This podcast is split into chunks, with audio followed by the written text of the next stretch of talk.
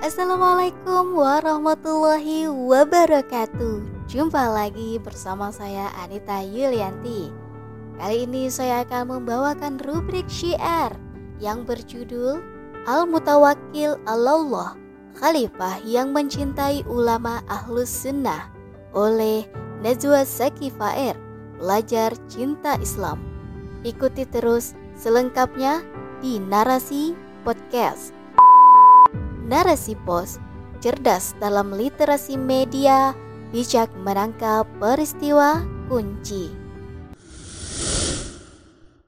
Nama lengkapnya adalah Al-Mutawakil Allah Ja'far bin Al-Mutasim bin Ar-Rashid. Nama kuniahnya adalah Abu Al-Fadl. Ibunya adalah seorang ummu walad dari Khawarizm bernama Syuja. Ia lahir pada bulan Syawal tahun 206 Hijriah di Dan Asul. Ia dibaiat menjadi khalifah setelah saudaranya yang bernama Al-Wasiq yaitu khalifah sebelumnya wafat pada tahun 232 Hijriah. Ketika Al-Wasiq meninggal dan belum sempat mewasiatkan penggantinya, maka para pembesar negeri berkumpul. Mereka adalah Qadi Ibnu Abi Duat, Menteri Muhammad bin Abdul Malik Az-Zayyad, Umar bin Faraj, dan Ahmad bin Khalid. Keduanya adalah sekretaris kekhilafahan. Kemudian ada Itak bin Wahib, Panglima Turki. Mereka bermusyawarah tentang siapakah yang akan mereka angkat menjadi khalifah pengganti Al-Wasiq. Muhammad bin Abdul Malik Az-Zayyad mengusulkan Muhammad bin Al-Wasiq, tapi kemudian Ibnu Abi Duat mengusulkan Ja'far bin Al-Mu'tasim, yaitu Al-Mutawakkil dan akhirnya mereka sepakat mengangkat Al-Mutawakkil sebagai khalifah dan ia tetap menjadi khalifah selama 15 tahun hingga ia terbunuh pada malam Kamis 4 Syawal tahun 247 Hijriah atau tanggal 11 Desember tahun 861 Masehi.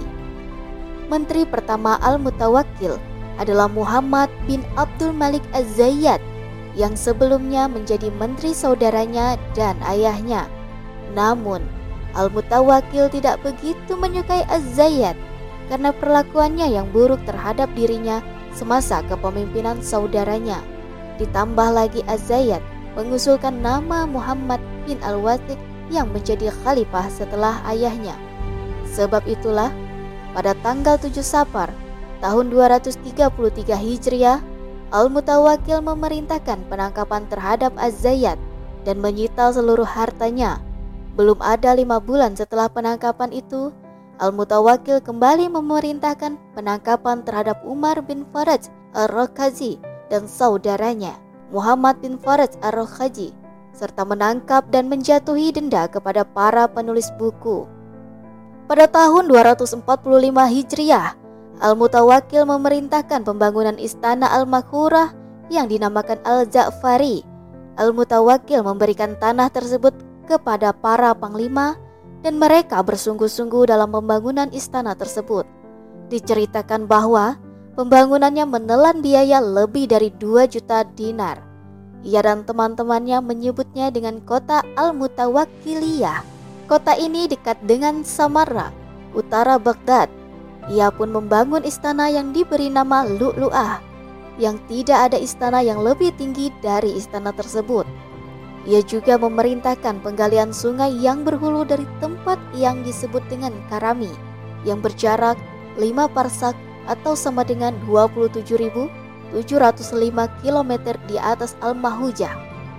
Dana penggalian sungai ini diperkirakan mencapai 200.000 dinar. Akan tetapi, sang khalifah meninggal dunia sebelum menyempurnakan pembangunan tersebut, sehingga nasib pembangunan itu terbengkalai dan kota ini roboh setelah Al-Mutawakil terbunuh. Pada tahun 241 Hijriah, terjadi pertukaran tawanan perang yang keempat kalinya antara kaum muslimin dengan Romawi di Sungai Al-Lamis. Orang yang mengurusi pertukaran tawanan ini adalah Syanib, pelayan Al-Mutawakil ia ditemani oleh Ja'far bin Abdul Wahid Al-Hasimi Al-Qadi dan Ali bin Yahya Al-Armani Amir di wilayah perbatasan Syam. Jumlah kaum muslimin yang dibebaskan selama tujuh hari sebanyak 2.100 laki-laki dan perempuan. Sesuai dengan riwayat Al-Mukhrizi dalam Al-Qututah. Sementara menurut riwayat At-Tabari, jumlah kaum muslimin yang dibebaskan saat itu berjumlah 785 orang laki-laki dan 125 orang perempuan. Al-Mukhrizi mengatakan, jumlah kaum Nasrani yang tertawan di negeri Islam berjumlah 100 orang lebih. Pada tahun selanjutnya, yaitu pada tahun 242 Hijriah, kaum Romawi keluar dari arah Shimsat setelah keluarnya Ali bin Yahya al-Armani dari Asyaifah. Mereka mendekati Amit, kemudian keluar dari perbatasan Al-Zazariyah dan melakukan perampasan di berbagai desa dan menawan mayoritas dari penduduk. Kemudian mereka kembali di negeri mereka. Karbias dan Umar bin Abdullah al-Qaqta serta pasukan relawan mengejar mereka, namun tidak mampu mendapatinya. Lalu Karbias menyurati Ali bin Yahya agar mendatangi negeri Romawi pada musim dingin. Khalifah Al-Mutawakkil lebih condong kepada paham ahlus sunnah dan sangat menghormati para ulamanya. Tentu ini berbeda dengan para khalifah pendahulunya yang lebih dekat dengan paham Mu'tazilah. Al-Mutawakil banyak membantu mereka yang berakidah ahlus sunnah. Pada tahun 234 Hijriah, ia juga mencabut peraturan yang memaksa setiap orang untuk mengakui bahwa Al-Quran itu adalah makhluk. Perintah ini pun ia sebarkan ke seluruh wilayah Daulah Abbasiyah. Al-Mutawakil juga hidup sejaman dengan para ulama ahlus sunnah seperti Imam Ahmad bin Hambal, Abu Thawr al-Kalbi, Ibrahim bin al-Munzir, al-Hizami, Abdul Malik bin Habib, yaitu seorang imam dari mazhab Maliki, Abdul Aziz bin Yahya al-Ghul, yang merupakan salah satu murid senior Imam Syafi'i, Ibnu Kullab, yang terkenal sebagai tokoh ilmu kalam, juga Utsman bin Manzini, yang merupakan ulama ilmu nahu. Pada tahun berikutnya, yaitu 235 Hijriah, Khalifah Al-Mutawakkil membuat peraturan tentang kewajiban bagi setiap penganut Kristen untuk memakai gelang, yaitu sebagai tanda pengenal bahwa mereka memeluk agama Kristen.